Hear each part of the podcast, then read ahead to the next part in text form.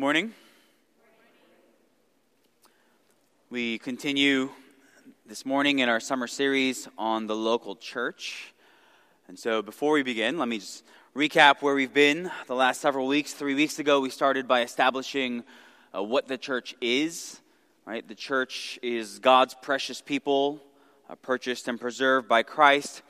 Uh, two weeks ago, we saw that the primary thing that happens, the most important thing that happens when God's people gather together as the church, is the preaching and the teaching of the Word of God. And then last week, we talked about those whom God has appointed to lead the church by means of that Word uh, elders, uh, aka overseers, aka bishops, aka pastors.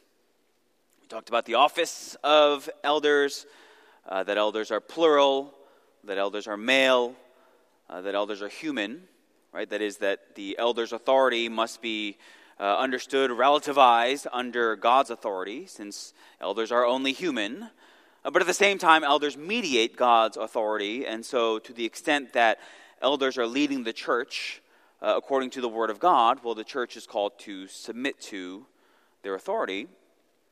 Then we talked about the function of elders that elders shepherd the flock of God by preaching and teaching the Word of God, uh, by protecting them from false teaching, and uh, leading in all things pertaining to the life of the church. Well, today we're going to continue on that topic of elders by focusing on the qualifications of elders. Uh, and given the importance of elders in the life of the church, uh, both in their office and in their function, uh, it only makes sense that God would provide certain qualifications for them. And so this morning we're primarily going to be in two different chapters of the Bible. We're going to be in 1 Timothy chapter 3, and we're going to be in Titus chapter 1, uh, where we find those elder qualifications. It is good that uh, God gives us two similar lists in two different letters, uh, because that tells us that these are qualifications not just unique to uh, Timothy's situation in Ephesus, where he was, or Titus's situation on the island of Crete, where he was, uh, but these can be considered as universal qualifications for the leadership of all biblical churches. And so, if you would please open your Bibles uh, to 1 Timothy chapter 3. I think you will be helped if you have uh, your Bible open to 1 Timothy 3, but then your finger in Titus chapter 1. That's just a, a few pages over. Uh, we're going to be flipping back and forth between those two chapters. So, let me give you the game plan for this morning. Uh, first, I'm going to make uh, two kind of big picture observations about elders uh, that we have to understand before we look at any qualifications. And then, using 1 Timothy 3 and Titus 1, uh, we're going to look at two abilities, uh, two things that the elder qualified man must be able to do. And then we're going to spend the bulk of our time looking at 10 things that the elder must be, right? Character traits or uh, descriptions of the elder qualified man. Then I'll finish by giving you some application points. Now, you might be sitting here and thinking to yourself, well, I'm never going to be an elder, and so this sermon really has nothing for me. Maybe you're tempted to, to tune out. Uh, if that's you, let me tell you two things. Uh, first, uh, even if you're never going to be an elder, just as a faithful church member, uh, you need to know what the qualifications of biblical leadership are, uh, because you are responsible, uh, at least in part, for the leadership of your church. And second, even if you're never going to be an elder, just as a faithful Christian, uh, you should study these qualifications as marks of spiritual maturity. Like these are things that every single believer in the room should be striving for. Uh, if we had time, we could go through each and every one of these qualifications and show how the New Testament commands it, uh, at least to some degree, in all believers. And so these lists are a very helpful way for us to uh, kind of gauge our own spiritual maturity, uh, our own spiritual progress, uh, regardless of whether we're ever going to be an elder or not. And so, regardless of who you are, if you are a Christian, uh, this sermon is for you. So that's our game plan for this morning. Uh, it's my appeal to why you should be paying close attention. Uh, but before we go any further, uh, let's just pause and ask God uh, for his help as we study his word. Father, we know that you sanctify your people through your word because your word is truth. And so we pray that you would use this sermon in the lives of your children, that as we think about the qualifications of elders, whether we ourselves will ever be elders or not, uh, that you would conform each of us into the image of your Son uh, using uh, these lists. Uh, we pray that you would grant us grace that we might think rightly about your church and its leadership, uh, that our thoughts would be based uh, primarily on your word. And we ask for the humility that we need to submit ourselves to your word. We ask all this in the name of Jesus, our Savior. Amen. All right, let me start with two kind of big picture observations that we have to understand before we get into any qualifications of elders. Uh, first is that ultimately it is God who appoints elders. Now, the qualifications are important, and we're going to talk about them in detail. Uh, but in the process of considering these things, uh, we don't want to take the divine element uh, completely out of it and just make this into a completely human selection process. Right, look at Acts 20. Paul says, Pay careful attention to yourselves and all the flock in which the Holy Spirit has made you overseers. So he's talking to the elders at Ephesus and he says, The Holy Spirit has made you overseers. Right? Yes, they were appointed by men, but ultimately, the men who did the appointing were doing the will of God Himself. Uh, we see this idea in Ephesians 4 also, which describes the pastor teachers as gifts from Christ. And so ultimately, it's God who appoints elders. Now, in an elder led congregational church, the process would be for uh, the elders to appoint elder candidates and then the congregation to have the final say in terms of approving them. Uh, and so there is that very human process involved. But when the church goes about that process biblically, according to God's word, like the potential elders under consideration are being biblically evaluated by the elders and biblically approved by the congregation according to those standards, well, in essence, right, God Himself is working through that process. And so, first, kind of big picture, right, it is God who appoints elders. And really, that should be no surprise to us because they are going to mediate His authority over His church. The second big picture thing that we need to understand uh, before we talk about any qualifications is that elders should want to be elders. 1 Timothy 3 1. The saying is trustworthy. If anyone aspires to the office of overseer, he desires a noble task. When it comes to cleaning our home, uh, we, have a, we have a rule with the kids, uh, which is that if you are physically present, uh, you are qualified to clean. Now, if in addition to that qualification, like you aspire to clean, well, then you desire a noble task, right? That, that's great. I'm proud of you. But whether you want to clean or not is, is not relevant, right? Because in the case of cleaning the home, qualification equals participation. But that is not true for serving as an elder. Qualification does not necessarily equal participation. That is, if a man has a good reason to not want to do it, even if he's biblically qualified, he shouldn't do it. A man who begrudgingly serves as an elder whether it's because of a, a fear of saying no, or uh, maybe it's, I don't know, if I don't do it, uh, who's going to do it? Well, that's not only going to be unhelpful for the church, but it also goes against what God plainly states in His Word. 1 Peter 5 2 a Shepherd the flock of God that is among you, exercising oversight, not under compulsion, but willingly, as God would have you, not for shameful gain, but eagerly.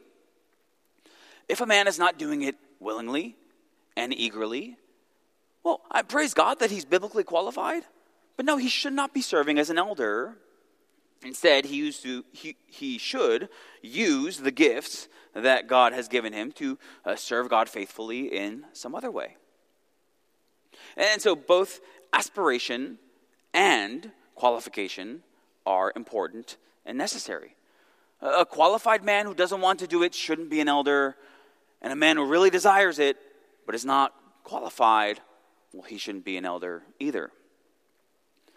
So, with that said, let's now look at the qualifications themselves. And we're going to do this by kind of grouping them into two categories. First, we're going to look at what the elder must do, and then we're going to look at what the elder must be. And so, first, there's two things that the elder must do, uh, two abilities, if you will. And the first is the ability to teach. Uh, 1 Timothy 3, if you look at the end of verse 2, it says the elder must be able to teach. And then Titus 1 9 has it in more detail. He must hold firm to the trustworthy word as taught, so that he may be able to give instruction in sound doctrine and also to rebuke those who contradict it.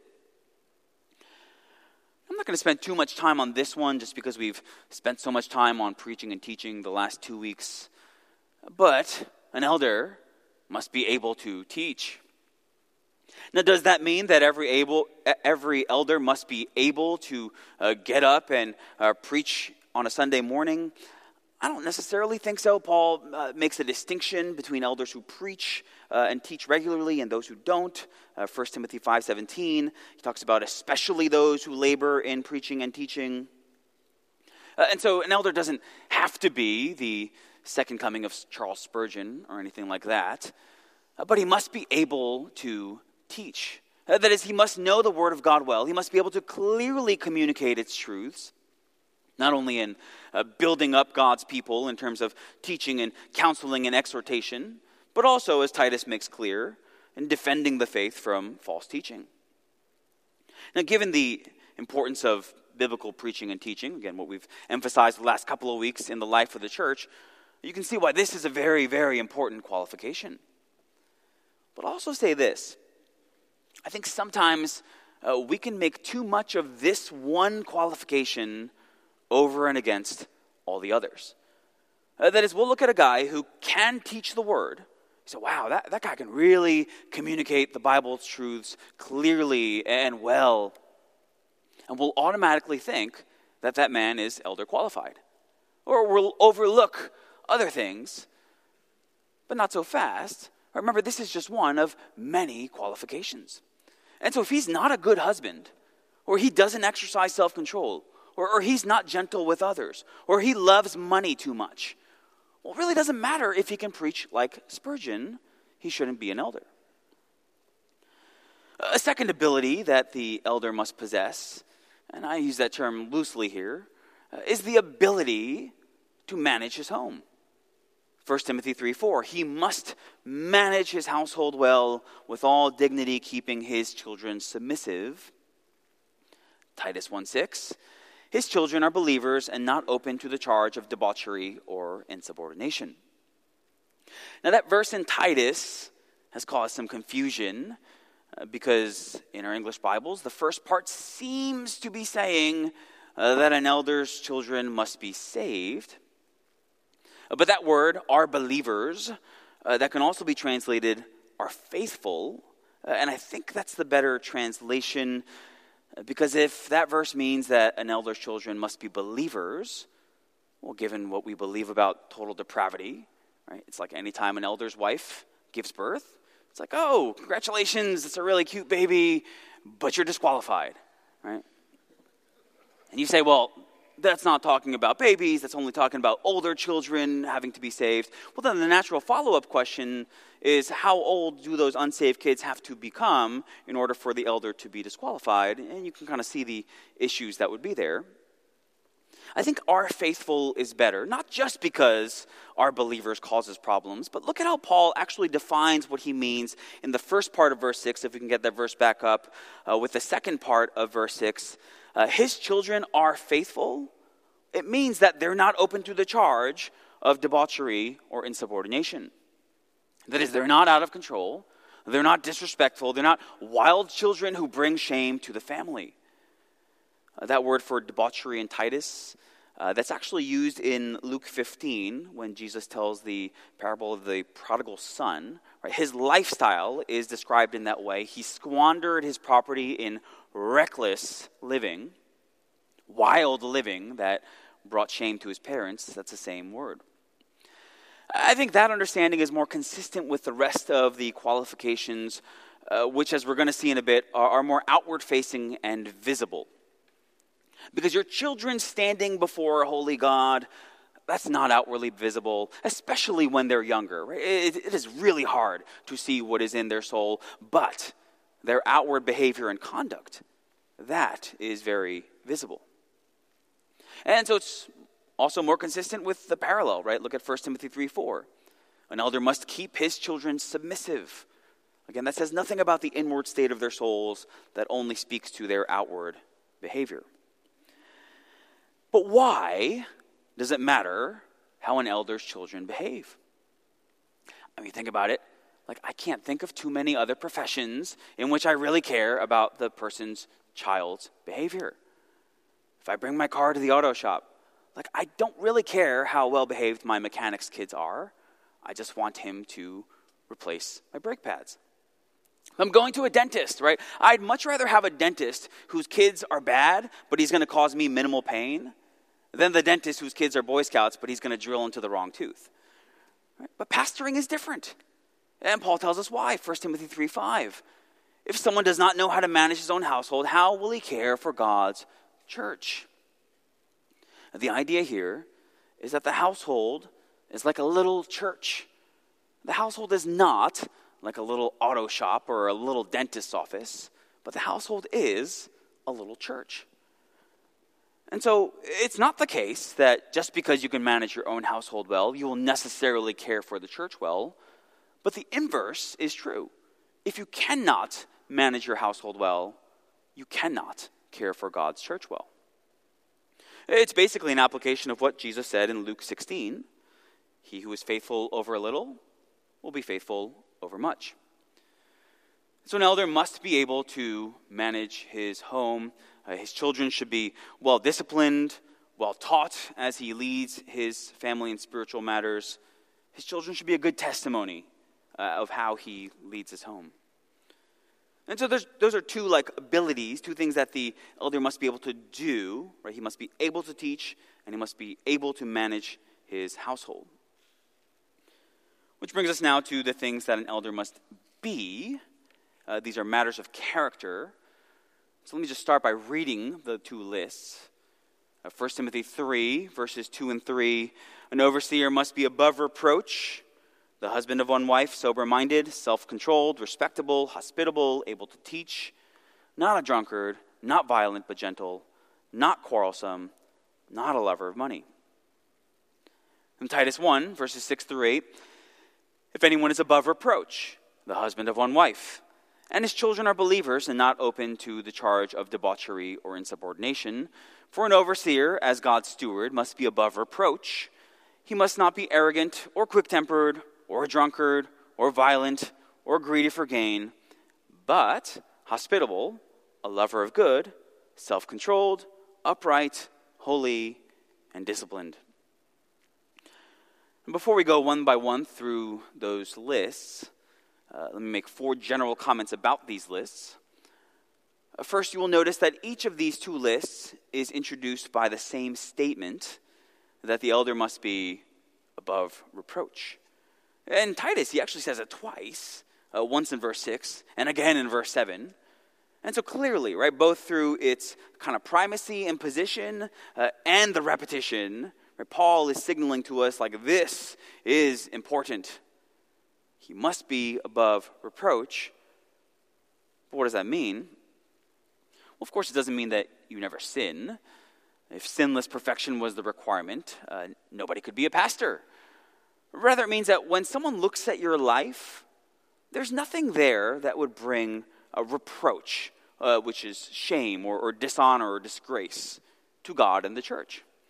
Like you can look at that person's life and uh, you can examine it, uh, but you're not going to find any allegations that you can kind of take hold of, uh, any like charges of sin that would stick to that person. Because the person lives in a straightforwardly godly way, so that like an accusation or an allegation, it would be genu- genuinely surprising because the person's reputation for integrity is strong. Uh, sometimes you'll read in the news about some celebrity or whatever getting into some kind of trouble, and your immediate reaction, because of their reputation, is well, that's not really that surprising. Uh, that's like the exact opposite of what it means to be above reproach. A person who's above reproach, like when you think of that person, there's no like obvious shortcoming in character that immediately comes to mind. Uh, it's what one commentator calls irreproachable, observable conduct. And so you can think of being above reproach as like a summary statement of all of the other qualifications, right? which is why I think it comes before each and every one of the lists. So the rest of the qualifications, uh, in a sense, are like specific ways in which the elder is supposed to live above reproach. Like you want to be above reproach when it comes to quarrelsomeness or love of money or hospitality or self control. And so, if you remember last week, I said that if you kind of had to summarize the function of an elder in one and only one word, I said I would use the word shepherd.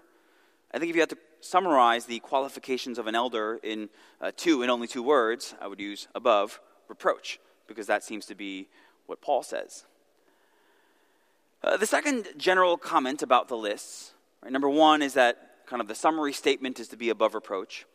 Uh, the second comment is that all of these qualifications consist largely of what is observable, right, what is visible and evident to others. And so you'll notice in the same vein that a lot of these qualifications have to do with our interactions with other people. Now, it is true that all of these things, every sin, is ultimately an issue of the heart, right? Because that's where it all starts. And that ultimately, that's what matters. Uh, the Lord sees not as man sees. Man looks on the outward appearance, but the Lord looks on the heart. And so, really, who cares if you're qualified to be an elder if you're not living rightly before the Lord?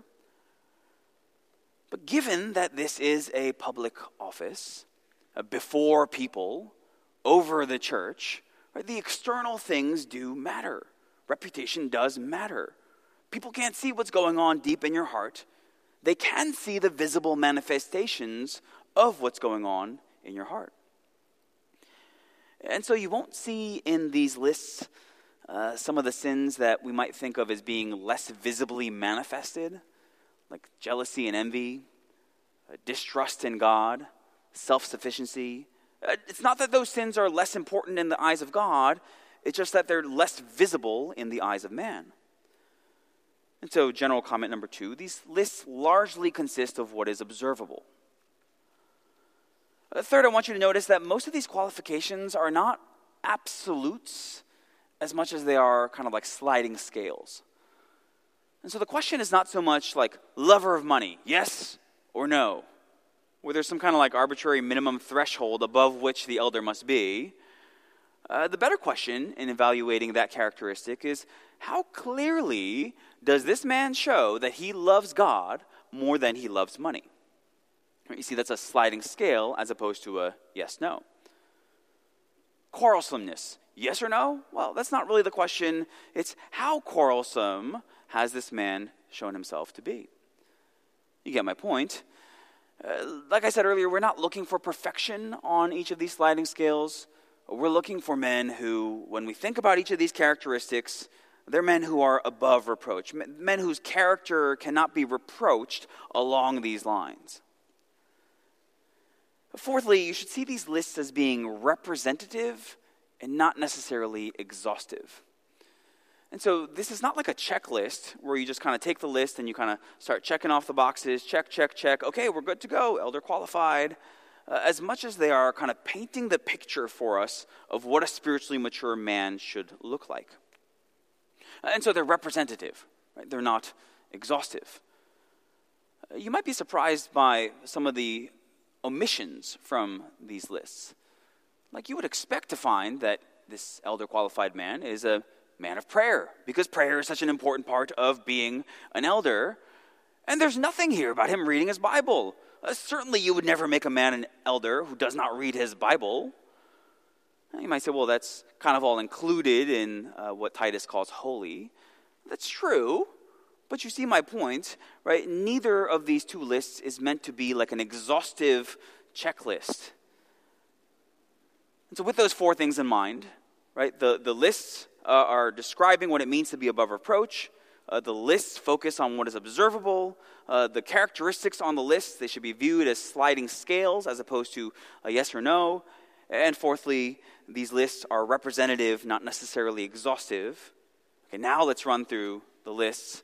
Uh, I tried to kind of group similar and overlapping qualifications from the two chapters together, uh, and in doing so, I came up with 10 distinct qualifications. If you're following along in your Bibles, I want you to follow along in 1 Timothy, and then we might flip back and forth to Titus to kind of cross reference there. Uh, but we'll go in the order that Paul has in 1 Timothy. Uh, so, number one, the elder must be the husband of one wife. That's in both lists, 1 Timothy and Titus. Uh, that's not a great translation. Right, that's one of those translations that I think raises more questions uh, than it actually answers. Like, what does it mean to be the husband of one wife? Uh, rather than give you all the different views right now, if you'd like to talk about it afterwards, I'd be happy to. Uh, just for the sake of time, I'm going to give you my conclusion which is that this term is referring to a man who, when it comes to matters of the opposite sex, uh, this man is faithful. He has a, a reputation uh, for integrity. And so, if he's married, uh, his affections are only for his wife, his heart is only for his wife. He is a one woman man. He is not known for being compromising or, or flirtatious in any way. and if he's a single man, and I don't think this precludes single men or widowers from uh, becoming elders. Remember that Paul himself was unmarried. Uh, basically, it's the same thing, right? He has a, a good reputation when it comes to matters of the opposite sex. The, the key question here is how does this man honor the Lord with regards to marriage and singleness and sexual purity? The elder must be the husband of one wife. Second, he must be sober minded and self controlled. And I'm grouping those two from 1 Timothy together. I think they're similar in concept. And then Titus has self controlled and disciplined, which again, we're just going to throw into this one big pot here. Uh, this is describing someone who, kind of in their thinking, in their mindset, is sober, is, is clear headed. He is not like whimsically driven by impulses and desires. He's not given to excesses. Uh, he's got good judgment, he's got good control over himself. It's like what Paul says in 1 Corinthians 9 I discipline my body, keep it under control, lest after preaching to others I myself should be disqualified. So the elder must be sober minded, self controlled, and disciplined. A third, he must be respectable. In Titus, Paul says the elder must be upright and holy I think all of these terms get at the man's conduct. Respectable and upright are more about his relationships with other people, right? Marked by honesty and marked by sincerity. And then holy would be referring to his relationship with the Lord. Again, marked by honesty and sincerity. In both cases, right, we're looking at how those relationships with men and with God, how that manifests itself in terms of visible conduct. The elder must be respectable, upright, and holy. A fourth, he must be hospitable, and that's in both 1 Timothy and Titus. Uh, this is one of those things that maybe the way that our modern church understands the word is not quite what the original authors intended. Uh, when we think of hospitality, right, someone being hospitable, well, we just think of someone who always has people in their home. And that's part of hospitality. Like, certainly, uh, we should use our homes to God's glory, right, to bless his people, absolutely. Uh, but the word in the Greek is philoxenos, right? Philos, meaning love, and xenos, not to be confused with xenia. Uh, xenos uh, means foreigner or stranger. And so, literally, the word means love for strangers. And so, back then, this would have expressed itself in kind of providing lodging and hospitality for traveling itinerant preachers. Uh, but hospitality is not just a love for your friends. Right? Even the Gentiles love those who love them. If you greet only your brothers, what more are you doing than others? Uh, hospitality is more about extending yourself to strangers, those whom you would not consider to necessarily be your friends in the context of church gatherings. Uh, it's greeting the newcomer, right? The person that you've never seen before, uh, loving the visitor, uh, reaching out to those uh, with whom you're not familiar. Or here's another way to put it if the only kind of hospitality that you ever show is the kind of hospitality that is convenient and desirable for you, well, then you have to wonder why Peter tells us that we ought to show hospitality without grumbling if the hospitality we show never causes us to be tempted to grumble. The elder must be hospitable. Uh, we'll skip over able to teach because we've already covered that under abilities. Uh, the fifth qualification in terms of character is not a drunkard. It's also in Titus. I think this one is pretty self-explanatory. Uh, the elder should characterize Ephesians 5:18, uh, "Do not get drunk with wine, for that is debauchery, but be filled with the Spirit." Right? Be controlled by the Spirit. The elder must not be a drunkard. And this actually starts a, a string of four negative statements in 1 Timothy, right? What an elder should not be. And so the sixth grouping is that an elder should be not violent, but gentle, not quarrelsome. I'm kind of grouping those all together, and then from Titus, I'm going to take not quick tempered and not violent, right, all into one big pot describing the elder. The elder must not be the kind of man who gets into arguments and conflicts. Uh, he must be one who is not contentious, not quarrelsome. Uh, some translations say not a bully, right? He doesn't intimidate others. Uh, rather, he's gentle. He should be known for this tenderheartedness and graciousness and just reasonableness. And so he's like Jesus in that sense. Uh, he's uh, a bruised reed he will not break, uh, nor a smoldering wick will he quench. Uh, for I am gentle and lowly in heart. I've seen some men defend their quarrelsomeness and uh, argumentativeness by saying, Well, I'm standing for truth. I'm standing for what's right. I'm standing for what's biblical. Those are good things, right, to stand for the truth. But the same Paul, the Apostle Paul, who always stood for truth, well, look what he says in 2 Timothy 2 the Lord's servant must not be quarrelsome, but kind to everyone, able to teach, patiently enduring evil, correcting his opponents with gentleness. God may perhaps grant them repentance leading to a knowledge of the truth, and they may come to their senses and escape from the snare of the devil after being captured by him to do his will. So the elder must be not violent, but gentle, not quarrelsome, not quick tempered, and not violent. A seventh, he is not a lover of money. Titus says he's not greedy for gain. Uh, Jesus said it pretty plainly you cannot love both God and money. The elder ought to be a man who loves God, and therefore the elder cannot be a man who loves money. And I think this is a particularly fitting qualification because there's a very clear connection in the Bible uh, between false teachers, right, those who should not be elders, and their love of money. 2 Peter 2 1 False prophets also arose among the people, just as there will be false teachers among you who will secretly bring in destructive heresies. And then what are they going to do? Verse 3 In their greed, they will exploit you with false words. So, what is the motivation, the, the driving force behind their false teaching?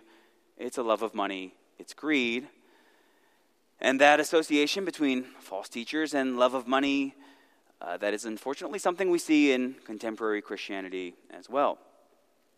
Now, this one, admittedly, is a little bit harder to see in other people, right? Because it's not like we have access to each other's bank statements uh, or credit card bills.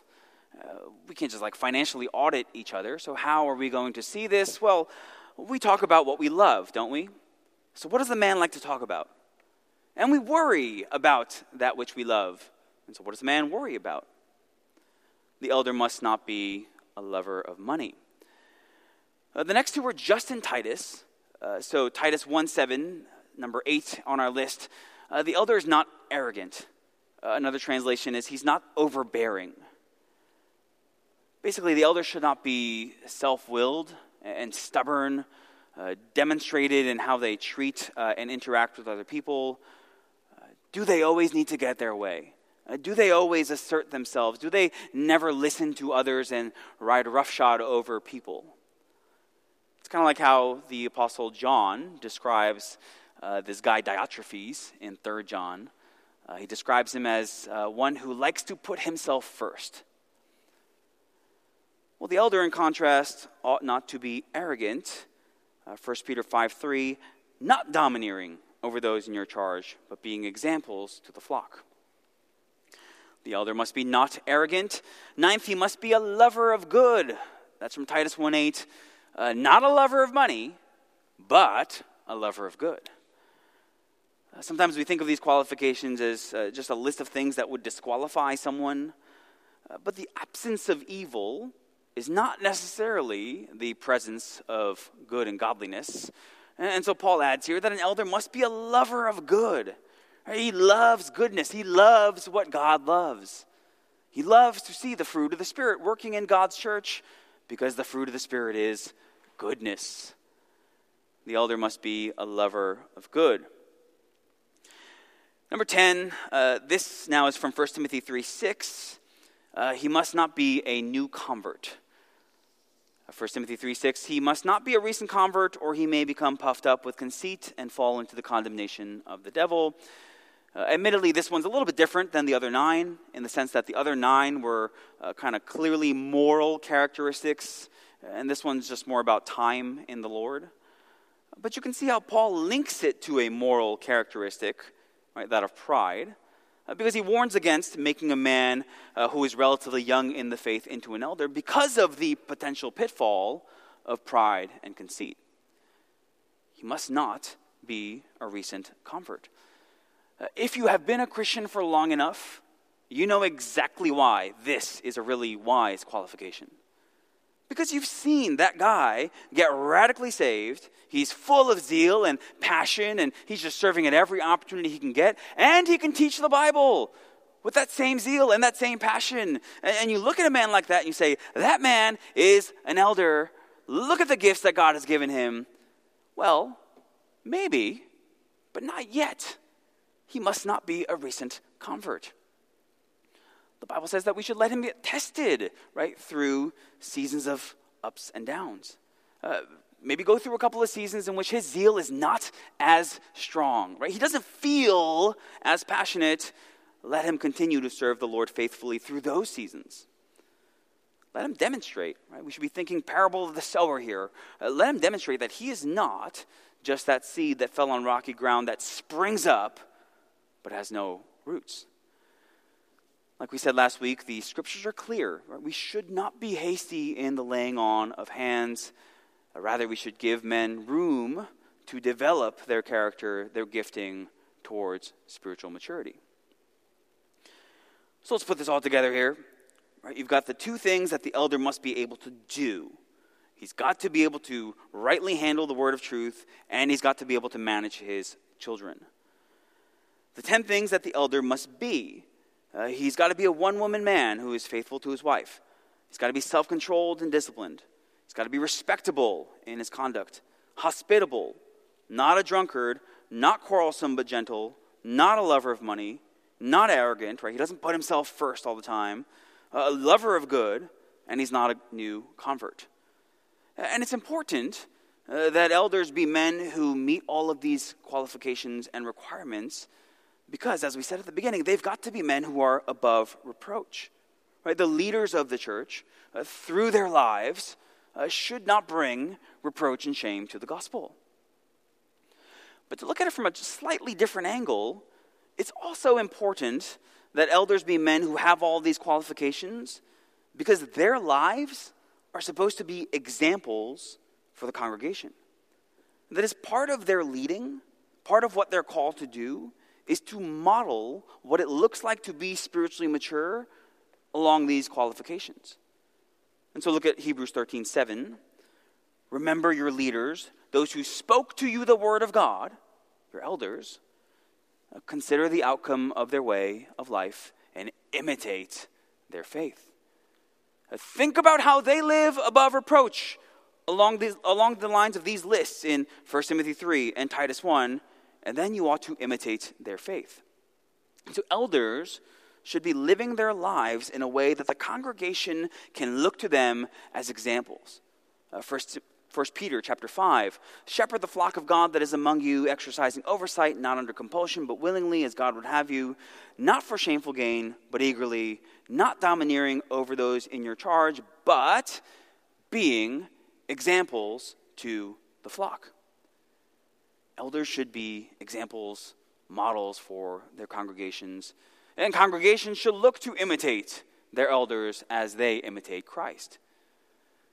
As the Puritan Richard Sibbes once put it, I love this.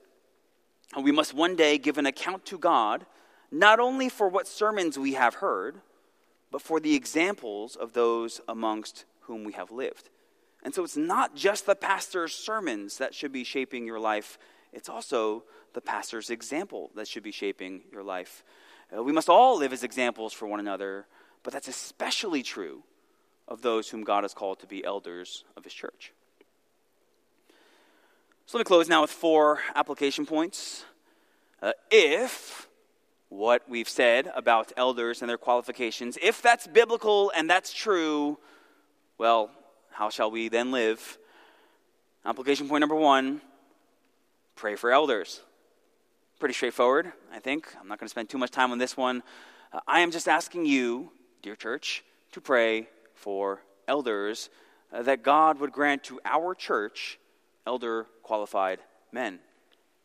Remember that elders, right, pastors, they're Christ's gift to the church. And so we need to pray, pray that God would raise up elders from our body who would exemplify these characteristics from 1 Timothy 3 and Titus 1. Application point number two is to pick one characteristic. Uh, like I said earlier, these qualities, these characteristics that we've talked about this morning, uh, these are things for which every single Christian in this room ought to be like aspiring. But I think sometimes you can fall into the trap, right, of, of reading a long list like this, like the one in First Timothy uh, or the one in Titus, just kind of reading a long list and just thinking in general terms. Like, yeah, I, I need to pursue spiritual maturity. Well, that's good, but I think it's more helpful for us to be just a little bit more specific. And so my application is to pick one characteristic of spiritual maturity that we've talked about, like one of the 10 things, one elder qualification that you especially recognize that you need to grow in. And in this next season of your Christian life, I want you to really focus on that one aspect of your walk. Uh, maybe it's self control, maybe it's greed, uh, maybe you see in yourself uh, arrogance, it's not that you're going to neglect everything else, but just you're going to be really intentional about pursuing holiness in this one particular aspect. And so you're going to study the scriptures on it, and you're going to pray about it, and you're going to seek counsel on it, and you're going to ask for accountability on it. You are genuinely going to uh, seek to grow in this one aspect of your walk. And so that's my challenge in application point number two is just pick one characteristic. Don't get lost in the sea of these qualifications. Pick one, hone in on it, and ask for God to grow you in that aspect. Application point number three is to rightly balance online ministries. Given the emphasis of the scriptures on the biblical qualifications of elders, given the exhortation from Hebrews 13 that congregations should imitate the examples of their leaders as their elders live out these qualifications, I just think we as believers need to be a little more careful and wise about how we interact with online ministries. Uh, we, the 21st century church, right, we have a blessing that no generation in church history has ever had before, like we have uh, because of the internet. Right? We have access to limitless sermons. Like, I'm not even talking about the trash that's out there, like the, the false teaching and the heresy and that kind of stuff. I'm talking about like good, biblical, sound teaching. Uh, there is more that you can access with just a few clicks than you could possibly listen to in a lifetime. But there is a danger there too. That is a great blessing, but there is a danger there too that we ought to be aware of and careful of. Uh, because it's so easy to listen to sermons online, and because there's so many good sermons out there, well, we can begin to separate that one particular function of the elder, his preaching and his teaching, from everything else, right, that he does in his ministry context, and even more importantly, like who he is. And that's not to say that we should not listen to sermons online. Uh, I personally have benefited much in my own walk and in my own ministry from listening to guys outside of my church. I'm just saying that we need to be on guard for potential pitfalls. Uh, first and foremost, right, we need to make sure that those online voices, those sermons that we can listen to, uh, they never become a substitute for the regular gathering of God's people. Uh, there's this all too common idea that just kind of staying home and listening to so and so online, well, that's going to substitute, that's going to replace gathering with the people of God and sitting under the Word of God with the people of God. But that can't be. Uh, we also need to make sure that online voices don't drown out the influence of those whom God has appointed to be our spiritual authorities. That is, our own pastors in our own local church. We also need to be sure that following online ministries, again, as faithful and as sound as they might be, that following those ministries doesn't hinder us from effectively serving in the context of our own local church. And we need to make sure that online followings don't become uh, breeding grounds for uh, undue criticism or even discontentment with your own church. Uh, why doesn't my pastor preach like him? I don't think that's a really fair question. I think the better question is Does my pastor preach biblically and faithfully? Right, what then is Apollos? What then is Paul? Servants through whom you believed, as the Lord assigned to each. So, application point number three rightly balance online ministries. Application point number four is to look to Christ. Right? Dear church, uh, look to Christ. Uh, I have preached for a very long time today, but at the end of the day, like my job, my sole job is to get you to look to Christ. Uh, it would not be a good thing if you left this sermon and you left only looking at yourself. Right? Where do I need to grow? Where do I need to mature? Where do I fall short? So let me finish by just exhorting you to look to Christ, uh, the Good Shepherd, the Chief Shepherd, the shepherd and overseer of our souls, the one who in his humanity perfectly fulfilled every single requirement that we've talked about this morning. And never did a man live so perfectly above reproach, sober minded, self controlled, respectable, hospitable, able to teach. He was not a drunkard. He was not violent. He was gentle. He was not quarrelsome. He was not a lover of money. He was the model for all husbands in how he loved his bride, the church, and gave himself up for her. In a word, as God incarnate, Jesus was perfect. And because of what he did on the cross, right, dying in our place, taking our sin upon himself and suffering the wrath of God that we deserve, and in exchange, giving us his perfect righteous record. Now, all who call upon him, we can have his perfection. We can have that perfect record and so be fit for heaven. And so just put aside elder qualifications just for a moment. Uh, because of Christ's imputed righteousness, uh, we are qualified for heaven. And so if you are not a Christian and you are here today, I exhort you to look to Christ. Repent and believe today that he died for sinners like you uh, to pay for your sin and to make you righteous. Uh, you too can be saved today. And if you are a Christian, my exhortation is exactly the same it's to look to Christ. Look to the one who, because of his finished work, even with all of the ways in which we fall short, we've been made perfectly righteous in the eyes of a holy God. And so, dear church, look to Christ.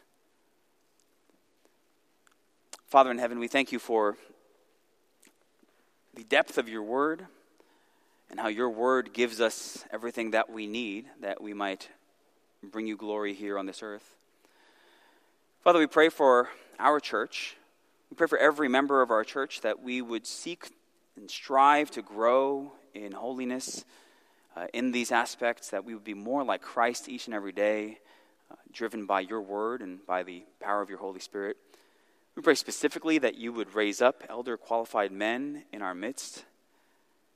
And Father, we pray for those uh, in this room who do not know you, that they too would look to Christ, that they would find salvation uh, for their souls in uh, our great Redeemer. And we ask this in Jesus' name. Amen.